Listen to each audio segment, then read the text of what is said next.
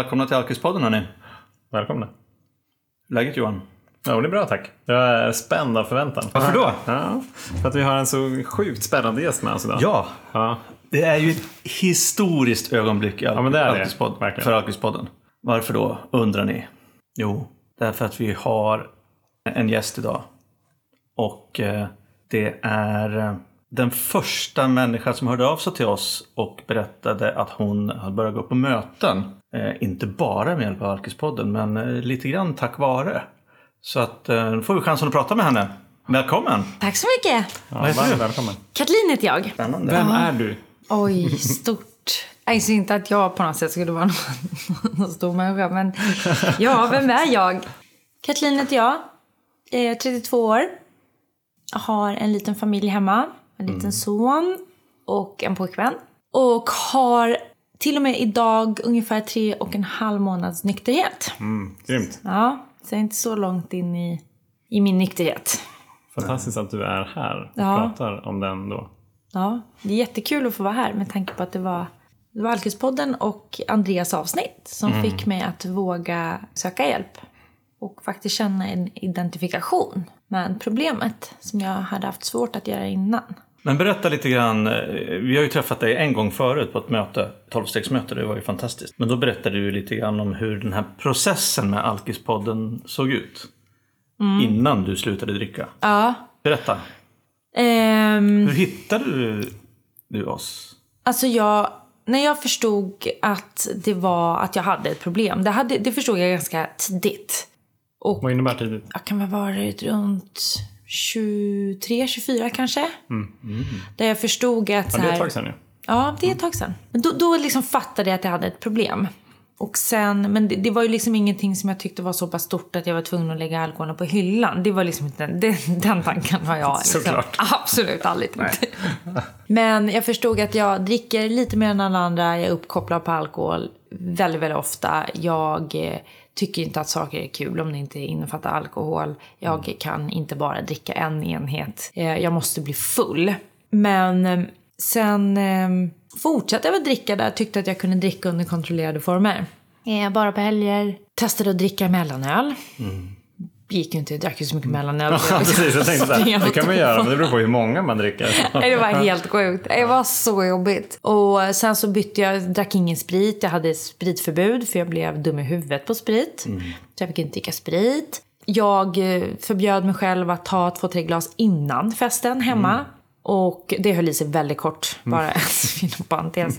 För det var ju de bästa glasen tyckte jag, det var ju min ensamhet. Men det roliga med det där med att dricka ensamheten var ju också, ska bara tillägga det, att jag tyckte ju att shit, jag älskar att hänga så mycket med mig själv. Så att det är därför jag tycker att det är härligt att dricka själv. Alltså det slog mig aldrig att så här, det är ingen annan sitter och dricker själv. För varför berusa sig i sin ensamhet liksom. Sen så hade jag väl en eh, ganska stabil... karriär. Eh, det höll i sig liksom. Jag drack väldigt, väldigt mycket och drack väldigt, väldigt ofta. Och eh, var singel, eh, drack själv, drack två, tre glas vin efter jobbet. Oftare och oftare. Drack på jobbet mm. i eh, kaffekoppar. Hällde i rödvin. Blåste till och med i kaffekoppen för att alla skulle tro att det var varmt kaffe. Ah, nej, vad smart. Du ja. värmde inte rödvinet också? Bara för att nej, det var, det var liksom nästa steg. Jag hann en, inte komma dit. En året runt sån glöggsäsong på något vis. Ja, ja, ja verkligen. Snillrikt. Ja, så att... Um... Hur mycket drack du då? När du drack rödvin i kaffekoppar på jobbet, ungefär? Jag drack väl ungefär fyra gånger i veckan. Ja. Och drack mig berusad liksom. Jag hade bilen på jobbet. Så jag tänkte att jag kan ta två glas vin. Eller glas. Två koppar vin då. Mm. Och då kan jag ändå köra hem.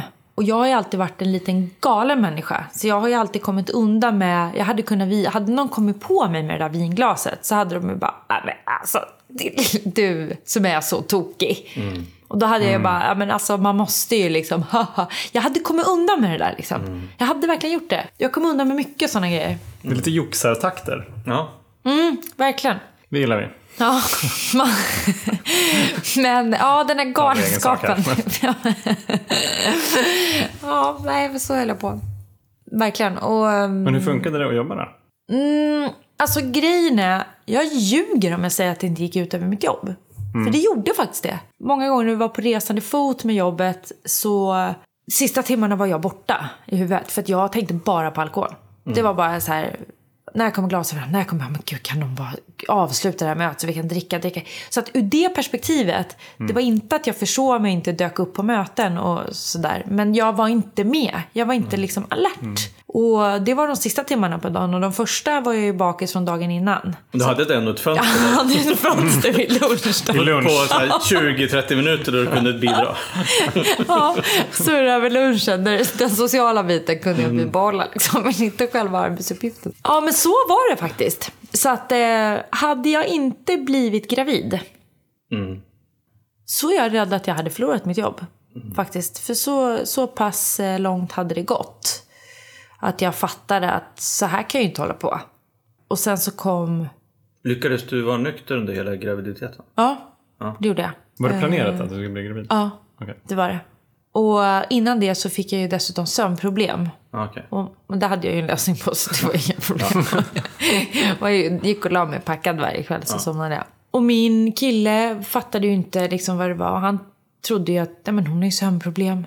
Mm. Stackaren, liksom, hon måste ju dricka för att... Ska du inte ha sömnt? Nej, jag ska inte poppa några piller. Då kan man dricka vad jag dricker, trampade druvor. Liksom. Varför ska jag mm. stoppa i mig piller för när jag mm. kan dricka en liksom, sån... Ac- det är också den här med acceptansen av alkohol. Vad menar du att det är? Nej, men att skulle jag liksom moffa sömntabletter så skulle folk... Oj, rygga tillbaka. Men ska jag säga, ja, är det lite svårt att sova så jag måste ta två glas vin när jag går och lägger mig. Då skulle inte folk liksom lyfta på ögonbrynen, känns det som. Ja, det där, jag tycker det är lite, lite, lite, lite spännande för att det, jag har ju hört folk som säger att de inte kan sova när de har druckit för mycket. Jag har aldrig fattat det. Men de tycker Nej, att det snurrar för mycket. Och, och... Det är jättehärligt. Ja, ja jag sover jättebra på, ja. eller sov ja. jättebra på rödvin till exempel. Ja. Nu, nu dricker du bara när du ska sova. Ja. Nej, men, eh, roligt skulle vara om det är att det kom ut av en liten pass. Ett litet avsnitt bara. Ja. Okej, okay, du, du blev gravid eh, och höll dig nykter. Hur var det då? Ja, hur var det? Det var ett rent helvete. Mm. Alltså verkligen, rent ut sagt. Eh, det var skitjobbigt. Mm. Så att jag hade ju redan någonting som, tyckte jag då, som alla andra som kliver in i nykterheten inte hade. Jag hade ett bevis på att det var ett helvete att gå in i liksom. Mm. För mig då var det ju så här, alltså nykterheten som många kanske kan tänka på när man börjar närma sig ett problem och så här, jag har inget val, men där var ju så här, nej men alltså det går inte, jag klättrade så mycket, jag klättrade på väggarna faktiskt under de nio månaderna, jag träffade ingen och, och... Men berätta, vad, vad, vad gjorde du då? Jag var hemma och jobba. Och hemma. Mm. Och jobba. Det var mm. det enda jag gjorde. Jag åkte mellan jobbet och hem. Och var för, för övrigt också en fruktansvärd människa var runt. Mm. För min pojkvän. Mm. Eh, som precis liksom hade tagit beslutet att knyta sitt liv till mig för alltid. Ja, liksom han måste ju bara, jackpot. Ah, härligt. Stackar alltså. Han bara, shit, jag drar in ut lotten. Det tror jag absolut han tänkte. För jag var hemsk. Mm. Jag var fruktansvärd. På vilket sätt kunde det uttrycka sig? Konstant sur. Eh, jag var konstant arg. Eh, jag tyckte allt var alla andras fel. Alltid. Vi hade en granne som eh, gick på sitt golv. Som alla andra grannar. Fan. Mm. Mm. Med tofflor.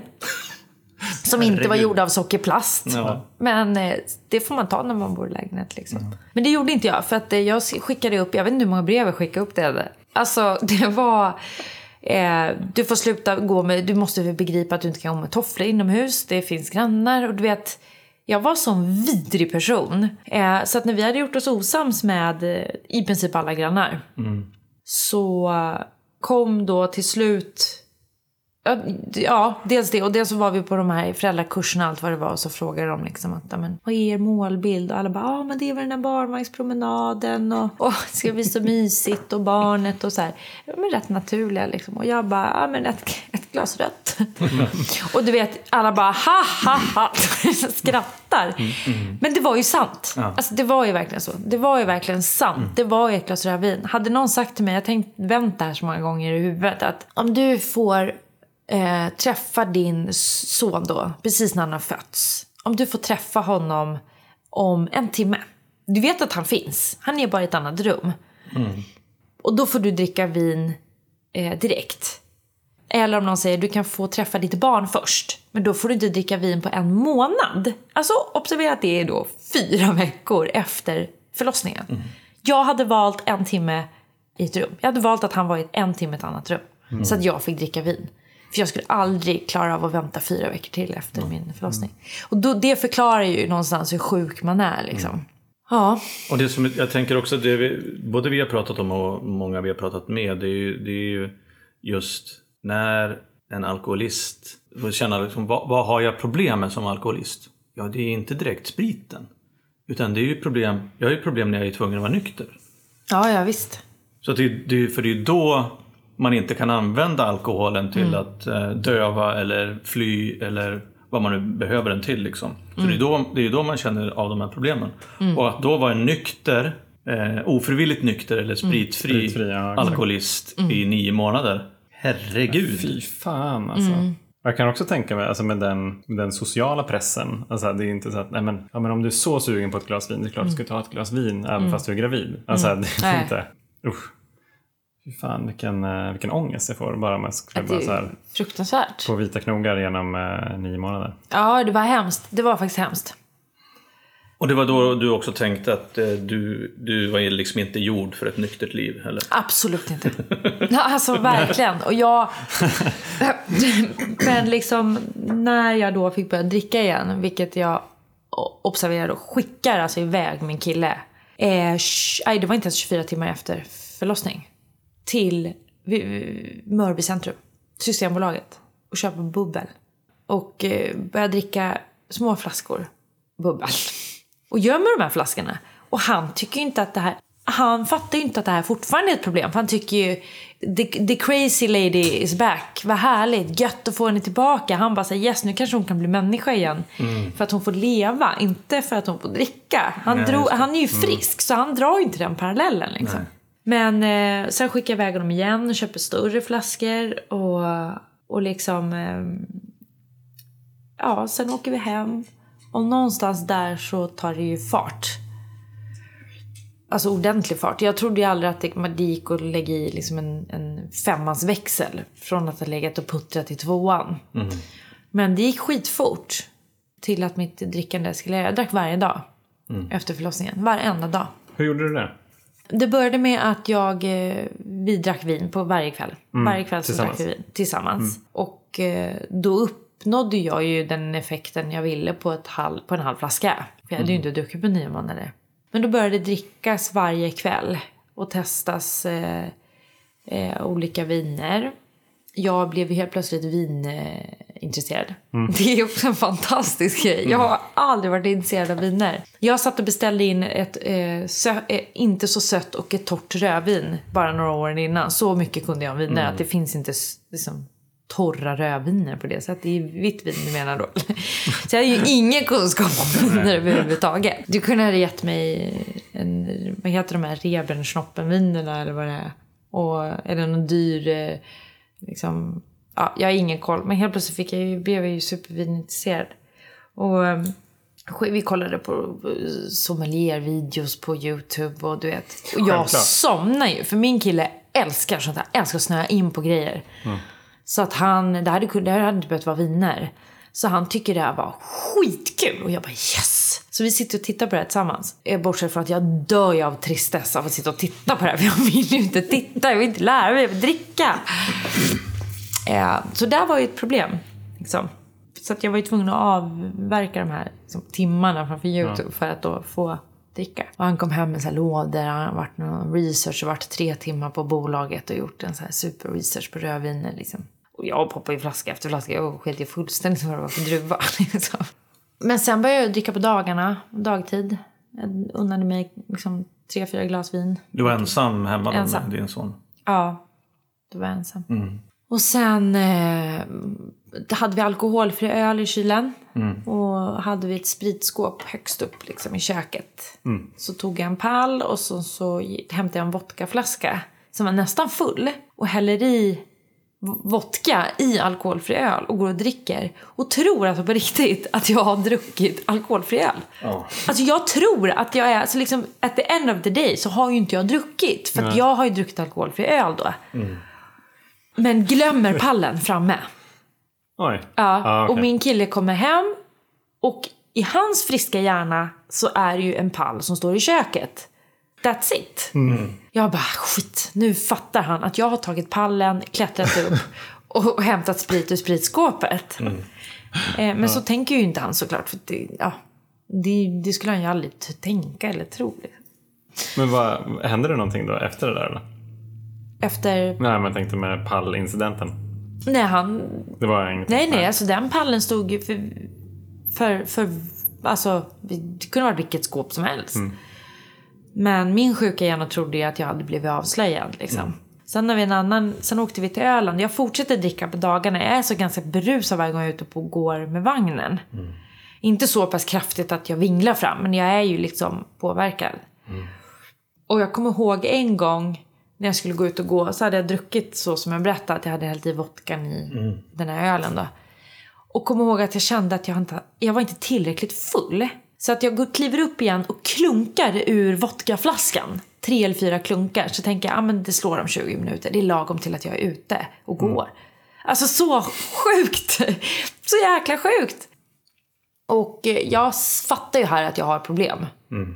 Men jag tänker, bara lite till. Bara lite, lite till. Så jag får liksom gosa igen de här nio månaderna. Ja, just det. Ja, och sen... Jag kan sen... tänka mig det faktiskt. Ja. Alltså att det handlar om att ta igen. Ja. Och sen skulle jag hitta en, en balans som jag tyckte var tillfredsställande och lagom. Liksom. Ja, precis. Inte sluta. Nej, utan nej. Hitta, hitta ett annat läge där ja. Du kan fortsätta dricka. Men det är ju så sjukt det där alltså, med de här grejerna man gör. Till exempel, som du berättar, hela vodka i alkoholfri öl. Och tänka att man inte har druckit. Mm. Jag kommer ihåg, jag gömde ju, jag gömde ju öl i min bil. Ja. Körde bil till och från jobbet varenda dag. Ja. Så att, och en, en, en morgon då skulle jag åka till jobbet. Och då vill man ju ha öl. Skönt såklart. Ja. Eh, Gärna med mjölk i. Nej, men jag köpte ju såna här typ eh, ja, men starka, både sju och tio procentiga. För att jag tyckte annars fick jag vara tvungen att dricka så mycket. Mm. Men då hade det, hade det ju varit, eh, blivit minusgrader på natten. Så att när jag tänker att ta fram den här ölen, jag har den bak i, i, i liksom skuffen. Så öppnar jag den. Tänker att fan, men den är då kall. Det är gott med kall öl. Men då har den ju liksom frusit. Mm. Så att det är typ issörja. Ja. Så att det går ju inte att dricka. Bara... Ja. Sitter liksom och försöker, försöker få in, öppna vätska i munnen. Men det är bara liksom sörja. Så då får jag sitta. Så, så värmen på fullt. Så här, som en det, det är frosten på liksom så här. Och så håller liksom så här burken framför, framför fläkten. Var, så när det kommer varm luft. Ja. Och sen när det blir vatten, då börjar det bubbla. Så jävla skummet man rinner över. Jag får köra liksom så här.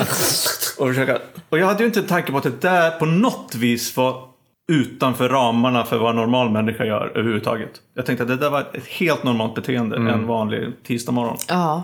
Ja, man tycker man är bara ja. en liten glad och knasig prick. Ja, så tycker man att man kommer på såna här lite grejer, så smarta grejer. Ja. Då tänker man att man är så jävla finurlig ja. också. Ja, ja, visst. Verkligen. Så att, så att den här, det är som du sa, liksom, den här sjukdomen, den gör ju att man, man, ja, man, man blir man blir ju knäpp. Mm. Mer ja, garanterat. Ja. Ja. Vad heter det? En grej jag tänkte på var, du sa att du kom på ganska tidigt att du hade problem. Mm. Någonstans här tjugotre tjugofyra. Ja. Och sen så, för nu snabbspolar vi fram och så är du typ trettioett trettiotvå. Ja. Och då kom du också på att du hade problem. Mm. Var det någon skillnad på de två insikterna? Absolut. Den första insikten var att jag fortfarande drack under ordnade former. Och tillsammans liksom med andra. Och det var fest, det var bara väldigt mycket fest. Jag drack mm. väldigt ah, mycket okay. alkohol och sådär. Just det. Och jag märkte ens tidigt att jag har ett större behov av att det ska finnas alkohol än någon annan. Ja, du reflekterade ändå över det? Ja, det gjorde ah, jag. Okay. Jag tyckte det var väldigt, väldigt tråkigt om vi kom någonstans och det inte fanns alkohol. Mm. Eller om någon kompis var för bakis för att dricka dag två. Då kunde jag liksom säga, nej fy vad tråkigt det är. Gud, så tråkigt liksom. Det läget finns ju inte ens. Nej, mm. verkligen inte. Så att jag... Men just att jag laborerade lite så redan då. Att jag skulle dricka mellanöl och att jag mm. skulle liksom... Men för, för det är ju liksom en grej i sig. Men mm. att också tänka att... Det här är ett sätt som jag försöker kontrollera mitt drickande på. Ja. För att jag har ju också hållit på med alla sådana där mm. grejer. Mm. Men det har ju bara varit ett pragmatiskt förhållningssätt till livet ungefär. Alltså, jag är lösningsorienterad. Mm. det, det, det har inte haft någonting att göra med så här att jag skulle ha någon sjukdoms- eller probleminsikt. Nej. Och sen, utan... sen när du kommer på en, en av de här halvtaskiga lösningarna, då har du förmodligen också känt det ganska fiffigt. Ja, ja, absolut. Det har jag ju varit. Ja, innan man inser att det inte funkar det här heller. Nej, precis. Nej, det var ju verkligen liksom att hitta... Utan att vara medveten om att det var det jag gjorde, mm. så försökte jag ju kontrollera och liksom hitta, hitta lösningar som skulle göra att jag kunde fortsätta dricka. Mm. Exakt. Ja. Men den här senaste gången här då, när du börjar inse att du bara vill köra lite, lite till. Vart är vi då i tid ungefär? Det måste vara förra året nu i alla fall. Alltså efter att jag fick barn. Ja, precis. Ja, jag ska bara en liten passus där med ja. till när jag är tjugotre tjugofyra. Jag har alltså två missbrukarföräldrar också. Mm. Så att jag visste att så här, det finns det är en ganska stor eh, risk. Jag höll på att säga chans, men det är en ganska stor risk att, att jag ja. har eh, en beroendeproblematik. Med tanke på att båda mina föräldrar och mina morfarföräldrar, vi har det väldigt, väldigt starkt i släkten. Mm. Ah, okay. Just alkoholism eh, också. Så därför så tror jag att jag var extra vaken på det. Jag tror inte att det var min självdisciplin så som kickade in där. Men, eh, Men ja. kände du dig lite rädd då? För att du skulle också åka dit som dina föräldrar och morföräldrar och sådär? Nej, för jag trodde att jag bara... Då kom jag på det i så bra tid så att jag ja. kan lösa det. Liksom. Ja, du, du, du skulle vinna. Ja. Bryta den onda cirkeln. Ja. Ja, men, så här, men så här, att, att vara den som kan dricka. Ja. Precis. Utan och att motbevisa blir... dem lite. Ja. Verkligen, det var en väldigt stor del av mig. Att mm. det tog väldigt lång tid för mig att kapitulera, tror jag. För att jag var så stolt. Jag ville inte göra... Mm. Jag ville inte vara som mina föräldrar, faktiskt. Så att det, det tror jag bidrog till att det tog lite längre tid också för mig mm. att fatta. Ja, det beror på vad man jämför med. Ja, men. ja, ja. ja jo. Och sen började jag dricka ganska mycket och ganska hitta olika typer av sätt att dricka på. Och till slut så blir det inte kul längre. Jag får inte den här kicken av att dricka. Det trodde inte jag var möjligt. Ska jag bara tillägga. Nu efter att du har fått barn eller? Ja, eller alltså när jag hade börjat dricka på daglig basis. Att jag hade barn, det, det, stör, alltså det var aldrig ett problem för mig. Vilket Nej. är sjukt. Att jag, mm. Och ja, då satte det så pass mycket. Att så här, jaha, men vad fint, du kom till insikt sen när du fick ditt barn. Ja, nej, det var inte det som nej. fick mig att fatta. Det är så sjukt också. Det är mest värdefulla. Det är också starkt att erkänna det. Ja, precis. För att det är ju, jag tänker så här, hur, hur kan man inte mm. fatta när mm. man får barn mm. att man borde ta hand om sig själv? Liksom. Ja. Ja, jag vet inte. Vi har, ju, vi, har ju, vi, har ju, vi har ju släppt fyrtio avsnitt och alla som har lyssnat på det borde snart börja inse att en alkoholist är inte riktigt eh, som andra. Nej, nej verkligen. Alltså, det saknas ganska mycket grejer om man inte, som man förhoppningsvis får tillbaka ganska mycket när man slutar dricka. Mm. Ja, precis. Ja. ja. Nej, så det tog, det tog fart ordentligt. Och eh, jag började må väldigt, väldigt dåligt. Ångesten börjar bli olidlig liksom. Jag har väldigt mycket ångest. Vad hade du ångest för? Jag kan inte sätta fingret på vad det var. Mm. Jag hade bara alltså, ren kemisk ångest mm. av alkohol. Jag fattar. Eh, och fick jag inte det så fick jag ångest för det. Jag hade mycket så här, vänner som också hade barn som kom över och hälsade på på lunch. Då hade jag druckit några öl innan för att bli så där varm och gosig. Mm. Liksom. Eh, men det blev inte länge. Jag fick bara ångest. Kände mig som mm. en sämre person, en sämre mm. förälder. Jag börjar tänka, jag vill inte ha mer alkohol. Nu vill jag inte ha mer. Nu, nu skiter jag med trixar och fixar. Jag vill inte ha skiten liksom. Just idag, tisdag. Men mm. så drack jag ändå för att jag bara kände att jag, jag måste. Det, det går inte att förklara den där liksom. Nej. Jag måste bara ha det Nej. för att funka. Och det började ge mig ännu mer ångest. För nu fattar jag att så här, nu, nu är jag verkligen nere i skiten. Mm. Eh, vad fan ska jag göra? För att ingen människa vill vara alkoholist. Eh, ingen människa vill, eh, som min pappa, hamna på parkbänken. Det är inte det som är liksom målet i livet. Mm. Och någonstans där, men oj, varför stoppar de inte i tid? Alltså, det går inte alla gånger. Det, går, det är liksom... Mm. Och alla de här grejerna börjar komma till mig. Mm. Att shit, så här vill inte jag ha det. Fan, jag mår ingen bra. Eh, och då börjar jag söka informationen om det. Mm. Om alkohol, alkoholproblem. Väldigt försiktigt söka liksom. mm. Jag vet inte vad jag är rädd för, men antagligen sanningen. mm. Ja, exakt. och, och då kommer jag in på ganska tunga det, det, det finns mycket information om alkohol ute idag. Men den, den är, det, det som är viktigt tror jag för att fatta att man har ett problem, det är att kunna identifiera sig. mm. Och jag hade väldigt svårt att göra det för att jag var relativt ung. Mm. Vad är? Jag ska, mm. pratar ju som att jag har liksom trettio års nykterhet. Det har jag absolut inte. Väl, alltså, men ung, har inte förlorat allt. Jag har jobbet Nej. kvar. Jag har en, en kille. Jag har ett barn. Jag har liksom ett hem. Jag har en fungerande ekonomi och hej och hå. Så det var, det var väldigt mycket information om de som hade förlorat allt. Mm. Och liksom... Ja... Och jag kunde inte identifiera mig med det. Så det var ju nästan farligt. För det är så här, ah, skönt, då har jag inte jag ett problem liksom. Nej. Nej, exakt. Och sen så sökte jag på poddar och ljudböcker. Och så ramlade jag över Alkispodden. Det är ju oh. det bästa som har hänt mig. Och avsnittet med Andrea. Ja, just. Och där kände jag bara, pang liksom. Vad wow. var det som hände då? Hon, det, jag, kunde inte ident- jag kunde identifiera mig med precis allting. Jag tror mm. till och med hon nämnde det här med... Hon tyckte det var så godis och, mm. och dricka Baileys liksom. Ja, exakt. Och det var som att jag drack min lilla gossiga röven med en kaffekopp. Mm. Och det här med att det var härligt att bara ta ett sådär härligt kreativt glas vin när man kom hem efter jobbet. Ja, men det var inte ett glas vin, det var typ tre glas vin. Och att inte kunna stoppa, att inte kunna säga nej, jag vill inte ha mer än ett glas. Det var mycket i hennes historia. Som jag kunde identifiera mig. Men du, du har också berättat för oss förut att du, du lyssnade på Alkispodden mm. och så fast du fortsatte dricka. Ja, ja, ja, ja, ja. ja. Fast ja. det kanske inte det kändes ännu tråkigare då att dricka kanske. Ja, det började göra det. Ja. det. Ångesten blev ju inte bättre av att jag lyssnade på Alkispodden en fredag. Varje fredag. Och sen gick och tog ett glas vin och tänkte, nej men snart så. Uh-huh. Kommer ett nytt avsnitt där. Det är liksom ett ganska bra recept om man vill må riktigt dåligt. Ja, verkligen. Verkligen. Ströss allt i såret. Bara, bara, bara så nära ja. sin kapitulation och någon form av insikt. Ja. Och lyssna och förkovra sig ännu mer i det här. Vad är det för någonting? Och sen ändå fortsätta. Mm. Mm. Och sen också att jag tyckte att ni, ni fokuserade på det fina livet man faktiskt får om man hanterar nykterheten och sina känslor på rätt sätt. Och inte det här tunga, djupa i beroendesjukdomen. Liksom. För att det någonstans kan man ju också... Jag blev väldigt glad av att lyssna på er. Jag blev väldigt eh, peppad. Och jag såg någonting som jag ville ha. Mm. Istället för aj, aj, aj, aj, aj, aj. Ja, och då, mm. har de det lika jävligt som jag, då kan vi sitta och ha det riktigt jävligt ihop. Mm. Liksom. Ja, istället precis. Så blev det att åh, det här, så här bra vill jag må. Som, mm. som eh, Johan och Roger och Andrea. Och de verkar ju må helt fantastiskt.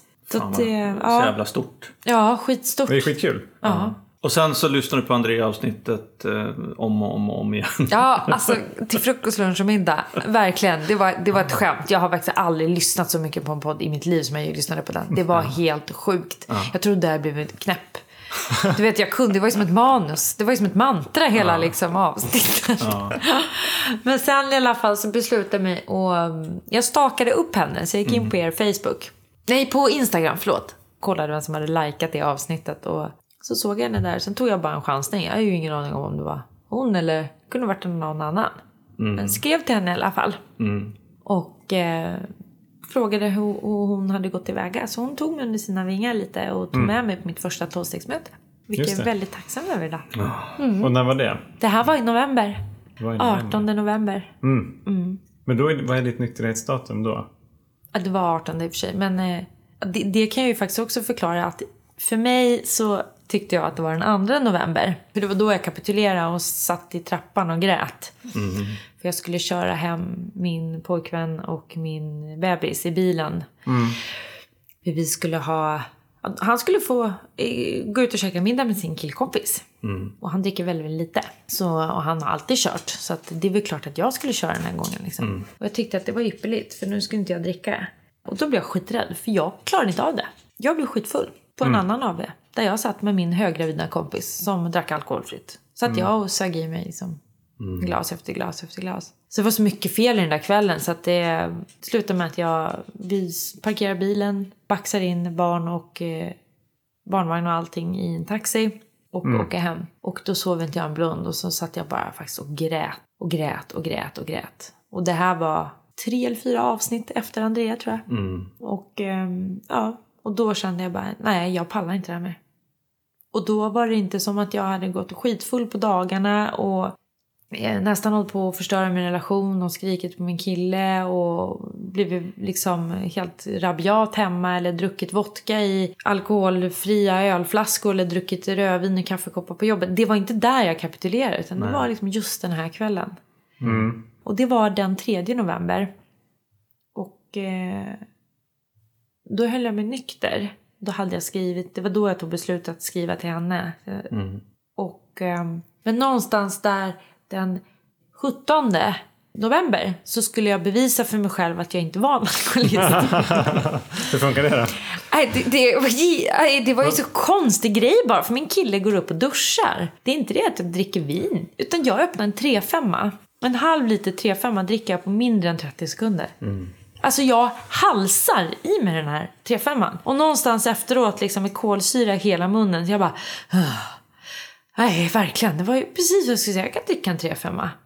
Så sjuk är jag. Det är liksom inte att hela handlingen är så sinnessjuk. Så du halsar alltså en trefemma för att bevisa för dig själv att du inte är alkoholist? Ja. Det är ju, det är ju skitbra. Det var så sjukt. Nej, det var så jävla, det var så jävla sjukt.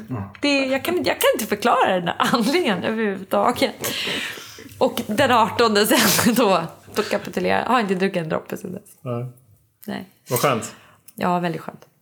Och sen så kan vi också återberätta att eh, Andrea firade ju två år va, sen i december någon gång. Mm. Och då så var jag och Johan där på mötet mm. för att fira med henne. Och så sitter vi där och delar lite grann. Så, sen hör jag plötsligt någon som börjar prata. Och då är det du. Mm. Utan att jag visste vem du var eller att du ens fanns, höll jag på att säga.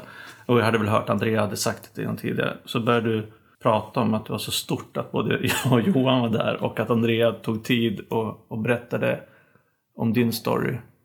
Jag grät, kan jag säga. Ah. Vad sa du? Det var, jag grät, det var så fint. Ja, alltså jag, jag tror att eh, just för mig att få, få den här chansen att hjälpa människor att bara sitta här och dela med oss och prata med gäster och att det finns människor som du där ute som som lyssnar på det här och, och, och hittar någonting. Mm. Och sen att göra det som du gjorde. Mm. Till exempel ta kontakt med Andrea och, och hänga med och börja gå på tolvstegsmöten. Det är ju mm. helt, det är helt sjukt. Mm. Hur är det då att vara nykter? Nej, men alltså det är ju inte alls som jag trodde. De här nio månaderna när jag har gått och verkligen led. Mm. Eh, det har jag absolut inte gjort. Mm. Sen är det inte en rak väg. Eh, verkligen. Och jag är så tidigt i min nykterhet.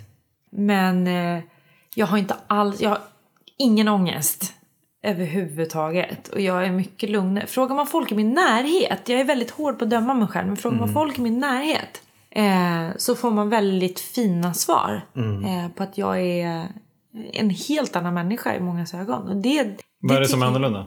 Eh, ja, men vi kan ta min närmsta då, min, min sambo. Mm. Jag tror jag har bråkat en gång. Alltså, jag skämtar inte. På tre och en halv månad. Mm. Eh, och eh, det är ju, har ju förändrat vårt liv liksom. Mm. Och jag är mycket, mycket, mycket lugnare. Jag är mycket gladare. Mm. Det trodde jag inte. Och jag kan inte riktigt förklara den här glädjen. Mm. Den här, det här lugnet som jag har i kroppen, att så här, det är skönt, lyckos mig liksom, jag mår bättre jag, på alla sätt. Sen är det, det det som har varit jobbigt och som är jobbigt, det är när man utsätter sig för gamla miljöer igen. Mm.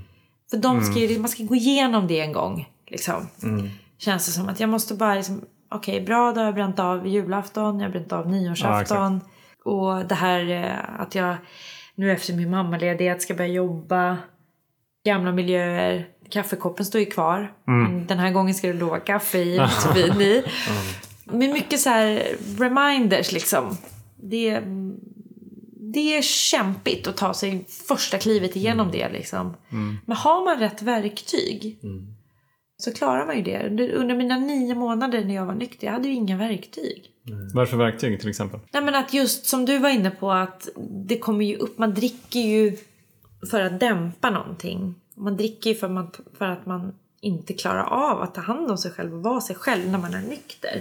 Och alla de känslorna som kommer upp när man är nykter i form av att jag... För mig har det varit att jag är väldigt, väldigt dålig självkänsla. jag inte tror att jag duger som jag är. Jag måste tillta alkohol för att bli en person då som jag tror att alla andra älskar. Mm. Men som i själva verket, ursäkta, är skitjobbig när man har fått för mycket att dricka. Så det är liksom... Mm. Men alla de känslorna, rädslorna, att få dela dem med någon annan och få hjälp och stöd att mm. hantera dem är skitviktigt. Det är där, det är där liksom ångesten sitter. Det är där det dåliga måendet sitter som man tidigare drack på. Mm. Men eh, alltså idag om jag mår dåligt, då ser jag till att försöka leta reda på vart det är. Innan var det ah, skitsamma vad det är jag dricker så försvinner ja, okay. det. Men nu är det mer så här, ah, hopp, då ska jag sätta mig ner här och lokalisera problemet. Men när man väl hittar det och vet vad det är, då lämnar den liksom. Då mm. vet man ju att så här, okej, okay, det var berodde på det. Så ur det perspektivet så är det väldigt, väldigt skönt att det inte... Jag har inte behovet av att tillta alkohol på det sättet. Jag har en liksom. fråga. Mm. Innan du slutade dricka, mm. innan du började researcha, mm. hade du någon relation till tolvstegsprogram då? Nej. Jag hade aldrig ens... Jag visste, att, jag visste om olika gemenskaper. Ja. Eller nej, det visste jag. Jag visste om en gemenskap. Ja. Och det var det jag visste. Sen var de... Hur de jobbade i, hade ingen aning. Hade du någon liksom, var du neutral eller tyckte du att det var, verkade vara skit eller konstigt eller bra eller så här alltså, innan? När man väl är där så är det så här, ja, vad har jag för val? Ja, precis. Liksom. Det jag är ute efter egentligen så här, när du, när du var där på botten och när du hade kapitulerat där, tänkte du liksom så här, då hade du för sig lyssnat på oss lite grann, men tänkte mm. du så här att men tolvstegsprogram är nog det som jag behöver, eller... Hade du ens någon föreställning om att det kunde liksom vara, vara en lösning för dig? Nej, med tanke på att jag inte visste vad det var. Nej. Så visste jag inte. Jag förstod bara att det hade hjälpt er och Andrea. Andrea. Att ja. det var där jag var, verkligen. Ja. Ja, men det är ganska, det är ganska bra lägen då. Ja. Alltså man vet inte så mycket om det, Nej. men man vet att det har funkat. Ja. För folk som man, som man kan identifiera sig med. Ja, ja verkligen. Ja. Och... Varje gång de här känslorna kickade in. Mm. Att åh, men när man gick förbi ett par som så, satt och drack bubbel. Mm. Och där bara, åh, så fint. Mm. Va? En lördag klockan tolv på dagen mm. sitter de och dricker varsitt glas bubbel. Ja, och då, jag måste göra, då, då sa faktiskt min sambo världens bästa grej till mig. Då sa han så här, visst är det mysigt att sitta där och dricka ett glas bubbel? Åh, skulle du vilja göra det? Jag bara, åh, oh, alltså, ja. Han bara, ett glas. Nej. Jag vill ha mer. Ja. Han bara, men vet du vad? Det är precis vad de gör. De dricker ett ja. glas bubbel. Om du hade fått byta plats med dem och sitta och dricka ett glas bubbel och sen stanna där, ja. fortsätta din dag med allt vad det innebär. Mm. Nej, men då skulle jag ju vara skitsur. Jag skulle ju vara på så dåligt humör ja. mm. hela den dagen. För att det var så här, har du fått lite... Då vill man ju ha mer. Och får man inte mer då, då blir man ju bara sur. Han bara så att... Eh, då frågar jag mig igen. Han bara, vill du ha det där ena glaset bubbel nu? Jag bara, nej tack, det är bra. Ja, och på tal om din kille, ja, på tal om din kille och samtal så måste vi... Det borde vi ha sagt precis när det börjar. Nu har ju folk fått vänta på att veta att ni gör ju en podd tillsammans. Ja, det gör vi. Det är ju helt sjukt. Ja. Som handlar om... Ja, den heter ju... Min nyktra resa. Ja, precis. Mm. Det handlar om min nyktra resa. Det är ganska självförklarande. Ja, men, ja det, hade, det hade varit konstigt. Den eller det hade varit roligt heta... om det hade handlat om något annat då. Lite ja, så här meta. Ja, men, ja. Eh, fan vad... Min nya bil liksom. Ja, precis. Eh, berätta om det. Hur, var kom det ifrån? Eh, jag behövde en eh, krok. Och eh, jag förstod också att hade inte ni haft Alkispodden så hade jag inte suttit här. Jag hade inte varit nykter. Och min... Mitt barn hade inte fått ha, växa upp med sin mamma eh, nykter. Nej. Därför att det fanns faktiskt ingenting där ute som lockade mig till att bli nykter förutom den här podden. Och för mig är det helt fantastiskt. Alltså verkligen. Mm, ja, och, jag, mig med. Och jag ville liksom, jag vill utöka det, den kategorin. Mm. Eh, var, alltså att, att fler människor ska kunna identifiera sig med, med alkoholist. En alkoholism. Ja. Att det är inte på botten. Den är i podden. bo- bo- bottenpodden. Ja, ja. Nej, men det är så jävla fin take på det också. Att ni pratar tillsammans som då ja. alltså, beroende och medberoende. Ja, mm, verkligen. Och jag tror att han har ett stort behov av att liksom få dela det också. Mm. För det är inte lätt att leva med en alkoholist eller en beroende person. Nej, det är det fan inte. Nej. Så det så vi ni, ja, man får fylla med på vår på min nyktra resa helt enkelt. Ja. Eller på vår nyktra resa, ja, borde den ju faktiskt heta. Det är ju liksom ja, ja, det är lika liksom mycket att, hans att, att bli nykter även från medberoende. Ja. Vi har ju lärt oss väldigt mycket om medberoende mm. när vi gör Alkispodden. Ja. Mm. När vi hade Ida här till exempel, och sen så har vi haft andra gäster som har varit anhöriga och eller medberoende. Mm. Och det är ju verkligen alltså att ha att ha det behovet mm. att kontrollera eller att, att känna att man behöver vara så plisande till exempel mm. i, i i de här situationerna. Mm, verkligen. Att det, det blir verkligen ett beroende, ja, helt enkelt i sin egen rätt. Ja. Och um, jag tycker det är fint att ni också lyfter det. Mm. Ja, men det är viktigt. Jag tror att att kunna om om det så hjälper en person, ja, så är det värt allt. Exakt. Och just också att man får följa med liksom att det har sina upp och nedgångar. Mm. Det är inte en spikrak resa, och just när man sitter som vi gör nu och pratar om det så blir man ju så mycket klokare i sin egen nyttighet också. Ja, precis. Och du nämnde ju det. Och det är ju precis för mig och Johan, för, för vi pratar ju med varandra och med gäster mm. som också är alkoholister eller beroende, och då blir, det blir ju som det blir som ett möte. Mm, ja, verkligen. Det blir ju som ett sätt att hålla sig nykter. Och mm. det sa ju du också här innan vi började spela in. Liksom, att det är ett jättebra sätt för dig att, mm. att hålla dig nära både sjukdomen och lösningen. Ja, ja, verkligen. För det är någonting som, som jag inte funderar på det jättemycket kanske. Men att de, de flesta ändå som lyckas liksom tillfriskna i, ifrån eller i den här sjukdomen, det är ju Det är, ju, det är ju människor som liksom både vågar hålla sig nära lösningen mm. men också nära sjukdomen. Mm. Att acceptera den hela tiden. Mm. Att förstå att det viktigaste är att jag ska hålla mig nykter. Mm. Att inte liksom eh, bagatellisera mm. eller tänka att jag är bättre. Ja. Utan att man vågar faktiskt fejsa sjukdomen. Mm. Den är så allvarlig som den är också, men också att man håller sig nära lösningen. Ja.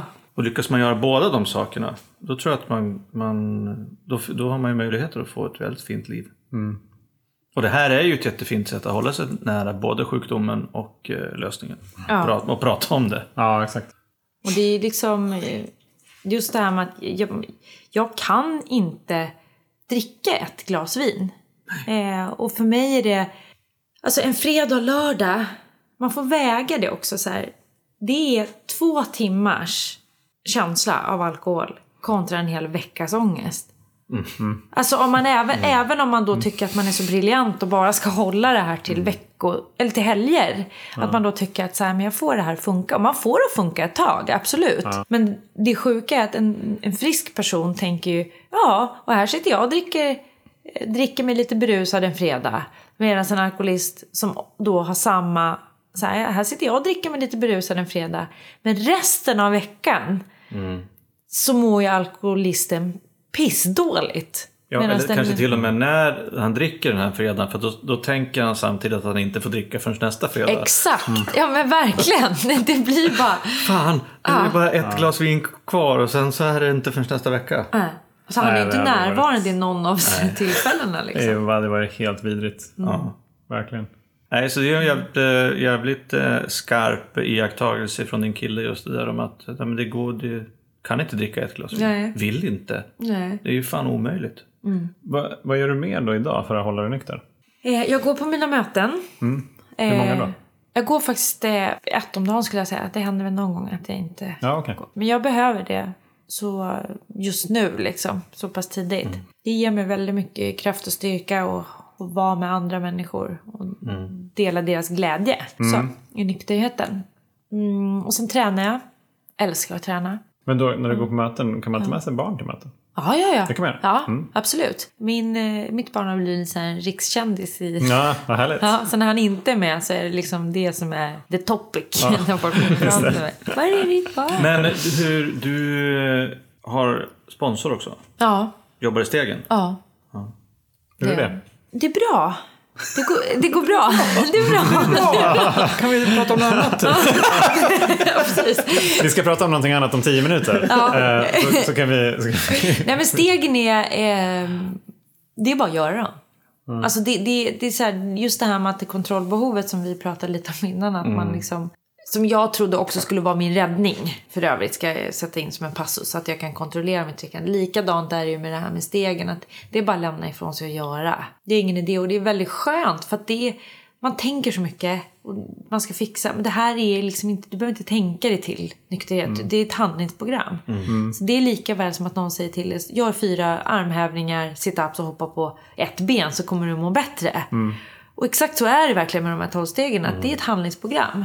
Mm. Så att man behöver inte tänka så mycket, utan gör bara det som stegen säger, så mm. mår man faktiskt bättre. Jag trodde inte det själv. Mm. Men jag vet att det var en väldigt befrielse när min sponsor sa det till mig. Så här, jag bara, men tänk så känner inte jag att det här i... Och så, här, och så sa han, men tänk inte.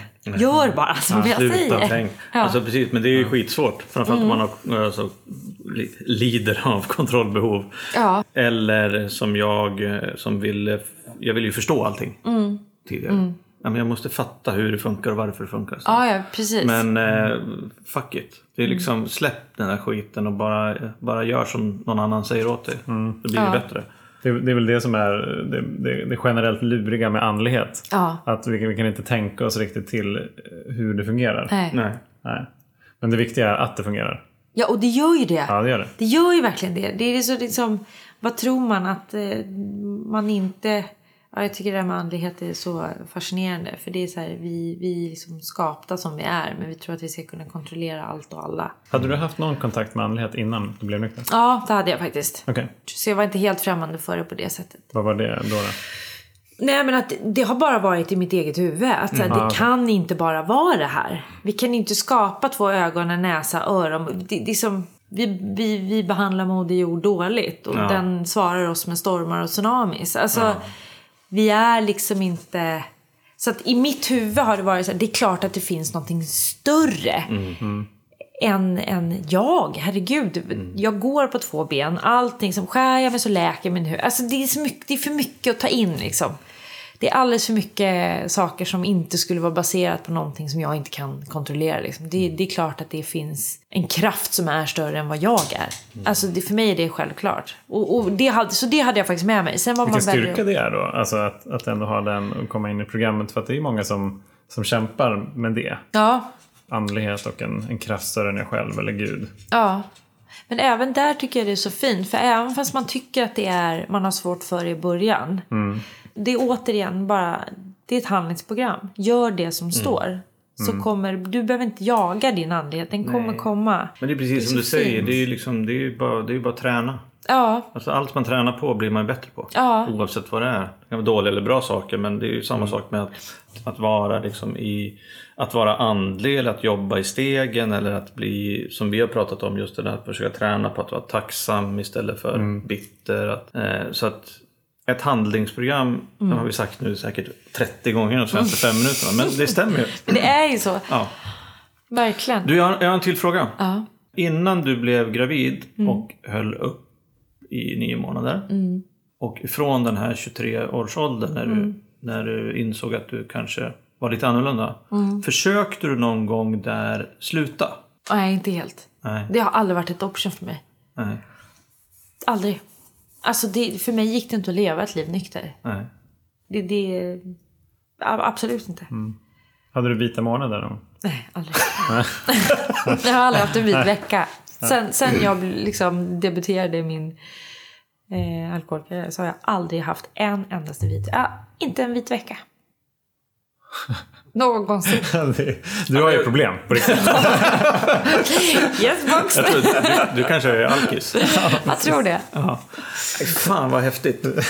Och det är så, jag, jag tycker också att det är så, så härligt. Det är flera som har sagt det också. Men just det där att, att och därför jag tycker också att det är så kul att du och din kille startar, startar er podd. Just att, för du säger ju det också i er podd. Mm. Att podden är ju så anonym. Ja. Alltså ni är ju anonyma ja. när ni pratar. Men ja. det är också anonymt att lyssna på. Mm, exakt. Ja, alltså man kan, man kan lyssna ja, på det i hemlighet. Ja. Att, eh, ja, men om du står på tunnelbanan och lyssnar på ett par alkisar som pratar mm. om problem. Så är det ingen mm. som vet det. Nej. Och, och det, det är ju... Istället för att var för rädd för att kanske gå på ett öppet möte, var mm. för rädd för mm. att ringa till, kolla med beroendemottagningen, ja. Att var för rädd för att göra någonting för att människor kanske ska se att man har problem. Ja. Och det är liksom, till och med om man köper böcker så syns mm. det. Ja. Alltså, mm. men att då kunna bara sätta på sig hörlurarna och lyssna på, på ja, men ljudböcker eller, mm. eller på poddar som kan leda en rätt. Det är ju mm. fantastiskt. Ja. Jag tycker det är så jävla... För det är så kul tycker jag att eh, du hittade Andrea. Mm. Därför att, kommer du ihåg när vi satt på vårt, eh, vår lilla eh, strategidag vi hade ute i skärgården? Ja just det, i den där lilla fiskestugan där. Jajamän. Ja visst. När vi, när vi liksom bestämde att vi måste, vi måste ha de här... Vi måste ha de här gästerna så att vi kan bredda identifikationen. Mm, jag kommer ihåg ja. Det här avsnittet. För ni, för ni tar upp i ett avsnitt att ni måste ha eh, ja, gäster också. Precis. Ja, precis. Och sen, och sen att, eh, att just eh, Andrea blev den första gästen. Mm. Hon hörde av sig till oss efter det avsnittet och ville ah. vara med. Och vi bara, ja, ja, ja, kom hit. Mm. Och sen så får det så ringa på vattnet att mm. du kom hit. Och sen när du börjar podda och så kommer liksom att och, och, och nå an, helt andra människor. Och det är ju så jävla fantastiskt. För just det här med att det är ganska svårt att inse att man har ett problem. Mm. Och när det inte finns någonting eller någon podcast eller när det blir för svårt att ta in, mm. då skjuter mm. man det ifrån sig. Jag tror att det är det som det här gör, som du sa, att man kan stå på tunnelbanan en fredag och tycka att det är lite jobbigt och slänga på en podcast mm. som, som, som en trygghet eller som ett, liksom ett möte i lurarna på något sätt mm. med andra människor som har samma problem. Ja, exakt. Ja. Johan, hur känns det? Vad tar du till dig? Du ser helt... Eh... Ja, men jag känner mig lite tagen faktiskt. Överkörd ut. Det är... Ja, men så här, stundens allvar tänkte jag säga. Nej, men det är så mm. fint bara. Att det, det är så mycket livet. Mm. Mm. Någon mening. Och eh, livet och nykterhet. Mm. Tycker jag. Mm. Att, att vi bara kan få sitta här och ha det här samtalet. Och att vi, vi, vi har ingen aning om de, just de här handlingarna i det här handlingsprogrammet. Vad det kommer att leda till. Men nu ledde det till det här just mm. idag. Mm. Och vad skönt det är att släppa kontrollen över det. Ja, verkligen. Faktiskt. Men vad fantastiskt svårt det kan vara. Mm. Dels blir mitt liv mycket enklare när jag gör det. Mm. För att jag har aldrig kunnat kontrollera. Nej. Det är liksom en av de, mm. en av de där poletterna som, som trillar ner. Och ibland så trillar den upp igen. Mm. Men när jag kommer på det, bara, just ja. Varför har jag lagt så mycket tid i mitt liv på att kontrollera olika saker? Mm. Det, det slår mig. Jag får någon så här mm. nästan... Eh, inte ångest, men lite retroaktiv ångest över att mm. jag har gått runt och kontrollerat så mycket. När det, så här, när, det, när det här kan hända när jag släpper taget. Mm. Och det är så skönt. Ja. Bara så här, andra saker som har, så här, sidovinster har varit att jag har alltid varit jätterädd för att förlora människor nära mig. Mm. Att, så här, att folk ska dö runt mig mm. har ju varit en ja, stor precis. skräck. Och bara kunna släppa det mm. varje dag är också så här... Alltså bara få leva. Det är så skönt och bara så här, det blir som det ska bli. Mm. Det är helt... Jag tycker alla människor borde liksom leva så egentligen. Ja. Det, där, det har ju faktiskt varit en grej som jag har lärt mig under senaste året kanske i nykterheten. Alltså mm. just bara tänka på att de nära... Alltså vissa kommer ju där ja. innan jag. Ja. Alla kommer faktiskt att dö. Alla, ja, ja precis. Ja. Ja, men, så här, men, men då innan jag där. Ja. Så att jag också måste uppleva att ja. de där. Mm. Jag har så, haft så himla svårt att närma mig det. Mm. Att jag, jag kan känna sån sorg. Mm. Och, och någonstans så vet jag att jag kommer att gå sönder när det händer. Ja. Jag och Jenny har ju nu börjat prata om, berättat för varandra vilka favoritlåtar vi vill ha på våra begravningar. Men ja. gud. Men det är ju det är, det är som Plura i det är överkurs. Programmet. Är det överkurs tycker du? Det är överkurs. Ja, för mig i alla fall. Ja, men tänk vad fint. Ja, absolut. Att dela det med någon. Jag tänker så här. Ja. Alltså du är ju en riktigt sjuk jävla alkis. Ja, jag vet. eh, och, vi skulle ha haft en t-shirt som så här, sjuk jävla alkis. Nej, men och det som jag tycker är så... Jag tycker det är så... Alltså, jag vill ju så... Jag har svårt att släppa taget om att, att alla alkisar inte fattar att det finns en lösning. Nej, jag vet. Ja, men jag vet. Men jag lyssnar på, på dig och både... Alltså, nu har vi inte hört din story från början. Men vi har pratat om väldigt viktiga saker tycker jag. Men också det här liksom att du inte har försökt sluta. Att det fanns liksom ingen, det fanns inget annat. Det fanns liksom inget liv utan alkohol. Gick igenom nio månader som gravid och klättrade på väggarna. Mm. Och sen eh, bara plötsligt så började det bli för mycket liksom. Mm. Så att alltså det, det är inte bara så att det kan drabba vem som helst den här sjukdomen. Utan att det kan den göra. Och det gör den. Mm. Men det som jag tycker så härligt att höra i ditt fall. Det är just att den kan drabba vem som helst. Men vem som helst kan också hitta den här lösningen. Ja. Mm. Och det är det som är det starkare här. Så oavsett hur lite eller mycket eller ofta du dricker. Hur, hur ditt liv ser ut just nu. Om du mm. dricker, du som lyssnar på det här. Att det, inte fi- finns, det finns inget alternativ. Nej. Du kan inte sluta. Så är det så här. Jo, det kan du. Mm. Ja, det går. Om du vill. Alltså lite grann det som du... Om, du, om man har förmåga, man måste slå i botten. Men... Det är ju så liksom härligt att höra att du gjorde det. Andra gör ju inte det. Nej. Men eh, det tycker jag så, så jävla... tycker så härligt att höra. Och jag, jag tycker ju om att prata... Jag tycker det är jättefint för att höra liksom, om den här ja, men, episoden med, med den här... Jag ska köra hem, jag ska skjutsa hem min, ja. min kille. Men jag sätter mig på en A V och ja. blir skitfull. Liksom. Mm. Fast jag redan har bestämt ja. mig. För att jag ska fixa det här ja. ikväll. Och då kan, sen kan man inte. Nej. Och det, för mig var det så att det var liksom egentligen... Jag fattade inte egentligen några beslut att dricka. Nej. Jag bara drack. Ja, det blev alltså det, bara så. Ja, det bara blev... Alltså det låter ju som världens värsta bortförklaring. Nej, men, men det är så sjukt. För att ja. bara en så här sido som så vän som jag ska... Min, min pappa som är, är grov alkoholist har varit ja. liksom mm. alla år. Var tvungen att sluta dricka för att annars skulle han dö. Mm. Eh, och går då på Antabus. Mm. Eh, som är ett läkemedel som ja. gör att man inte kan dricka alkohol. Mm. Men jag har aldrig mött en människa som mår så dåligt. Nej. Mm. Eh, det lilla, den lilla kontakten jag hade med honom innan, den är ju som helt borta. Mm. Man måste ju jobba med det som man släpper fritt när man eh, också slutar dricka. Mm. Ja. Man slutar dämpa. Det är det som är så sjukt. Att så här, när det väl öppnas en lucka. Att söka hjälp. Mm. Ta den. För att det, det blir inte bättre. Alltså mm. även fast man försöker. Man, det, det går liksom inte. Det, alla de människor som har kommit så otroligt djupt i sitt missbruk. Mm. Har, ju, har ju suttit precis där du sitter. Ja. På samma stol och haft allt. Jag menar min pappa hade också allt. Han hade ju också liksom en fru, barn, mm. jobb. Men han har inte det idag. Mm. Och eh, han var till och med äldre än vad jag var när han hade allt det där. Och mm. idag är han där när. Så att det, det går liksom inte att Nej. få det åt andra hållet. Och ingen kan ju svara på hur fort eller långsamt det går. Bara för att jag är trettiotvå och kapitulerade nu. Jag hade absolut säkert kunnat fortsätta hålla saker vid vattenytan. Mått skitdåligt ett par år till. Mm. Men jag hade fortfarande kommit till en punkt jag tippar över, över kanten. Det, det är liksom... Det är det och därför blir jag så tacksam att jag tog tag i det nu. För ja. när jag vet att det är ett problem och jag söker informationen om alkoholism, då vet jag att jag har ett problem. Mm. Så att, ja, därför så tycker jag inte, det finns liksom ingen anledning att, att vänta. Men, mm, Nej, men det är det, det som är, det är precis den här, du brukar säga tio tusen kronors frågan. Ja. Jag tycker att det är lite billigt. Ja, hundra, en miljon. En miljon, ja. Okay. Priceless. Miljonfrågan. Ja, men alltså den här frågan, det här mysteriet som när, vad är det som händer när en människa kapitulerar? Alltså det är ju ja. omöjligt att svara på. Och sen så kan ju människor förmodligen också kapitulera utan att göra någonting åt det på riktigt. Ja, precis. Men, men grejen är ju någonstans, tänker jag, att när, när jag tänkte innan jag slog i botten mm. på, att, på att jag var nära att slå i botten, då blev jag ju svinrädd för jag tror att jag ska dö då. Ja. Så att det är bara en överlevnadsinstinkt. Ja. Att jag försöker hålla mig borta ifrån det. Att, så här, att jag fortsätter att kontrollera. Och, och det är därför man kan gå flera år och må piss. För att jag tror ju att, att alternativet är att jag dör.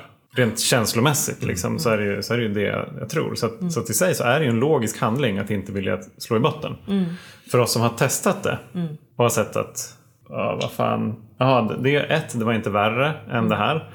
Två, vilken styrka jag fick mm. när jag slog i botten. Mm. Mm. För att när jag är där, då har jag ju ingenting att förlora. Utan då kan jag ta spjärn mot någonting och liksom mm. hoppa upp igen. Mm. Och sätta en ny riktning. Mm. När jag bara, liksom, när jag ger upp. Mm. Så att det, jag tycker att det jag har fått med mig också, det är att, precis som du var inne på tidigare, att, så här, att göra alla de här grejerna för första gången. Mm. Julafton, nyårsafton och så vidare och så vidare. Mm. Men också att slå i botten för första gången. Mm. Jag tror att jag, inte för att jag går ut och liksom aktivt med, med ljus och lykta söker kriser. Mm. Men, men jag kan gott omfamna en god kris alltså. Mm. alltså för, för att det finns så mycket, mm. så mycket lärande mm. i det. Och jag är inte lika rädd för det mer. Det är klart att jag mm. inte önskar det varje dag. Nej. Men Men om det finns någonting som jag behöver lära som jag förnekar idag, mm. då kommer jag att behöva slå in om botten. Ja, det är för då att göra någonting annorlunda. Ja. Växer liksom. Ja, precis. Ja. Sen är jag också så jävla glad att du också hittade till en tolvstegsgemenskap. Mm. Tack vare också Andrea mm. och andra. För att eh, det är lite grann som du pratar om, mm. det som du hörde att vi hade. Ja. Och det som vi hör nu att du har. Mm. Alltså det, fan, det är inget att hymla om. Liksom. Det, det, jag, jag har ju det här tack vare liksom, tolvstegsprogrammet. Ja. Och du har det. Och mm. Johan har det. Mm. Och massor med andra människor som vi känner som har underbara liv har fått det här tack mm. vare den här lösningen. Mm. Eh, så det funkar ju för oss. Och det mm. bara, slå i hårt som helvete, släpp ja. taget och kom hit. Vi kommer ta hand om er. Ja. Mm. Jag lovar. Som Nemo sa, kapitulera för fan. Ja, ja. Precis. Ja, men det är verkligen så. Ja. Det är ingen idé att försöka Nej. joxa med det. Nej. Jaha, Katlin, hur känns det nu då efter, efter en dryg timme i den här stolen? Bra! Ja. Det är nu jag börjar bli varm i kläderna. Ja, men du får ta det vidare i din egen podd. Ja, ja precis, mm. precis. Mm. Vi får se, vi sa det faktiskt i podden också. Tänk när man sitter här ett år senare och verkligen får själv få följa sin resa. Alltså, mm. för den kommer ju alltid finnas där i ja, podcasten. Exakt. Jag vet. Jag kommer alltid sitta där och bara, idag mår må jag så, då gjorde jag så här. Mm. Aj, jag mår så himla bra, det här och det här mm. hände, du vet. Och, och bara så här... lyssna på sin egen podd. Ja, mm. ja vi, har ju, vi började spela in typ en månad innan jag och Josefina skulle gifta mig. Så vi har ju något, ja, några det. avsnitt som var där liksom, ja. som handlade om löftena och grejer. Ja. Och det var en ganska intensiv, väldigt kärleksfull mm. period. Och så spelade vi in, du sitter i någon garderob hemma och jag sitter i en jävla källare någonstans. Eh, på smekmånaden. Ja. På smekmånaden i Kanada. Vi kör något i, ja, liksom, poddavsnitt via Skype. Mm. Så här, och, så, ja, och till nu, vi ska ju få barn i juli. Nej, jo. Vet du att jag såg det och jag vågade inte fråga.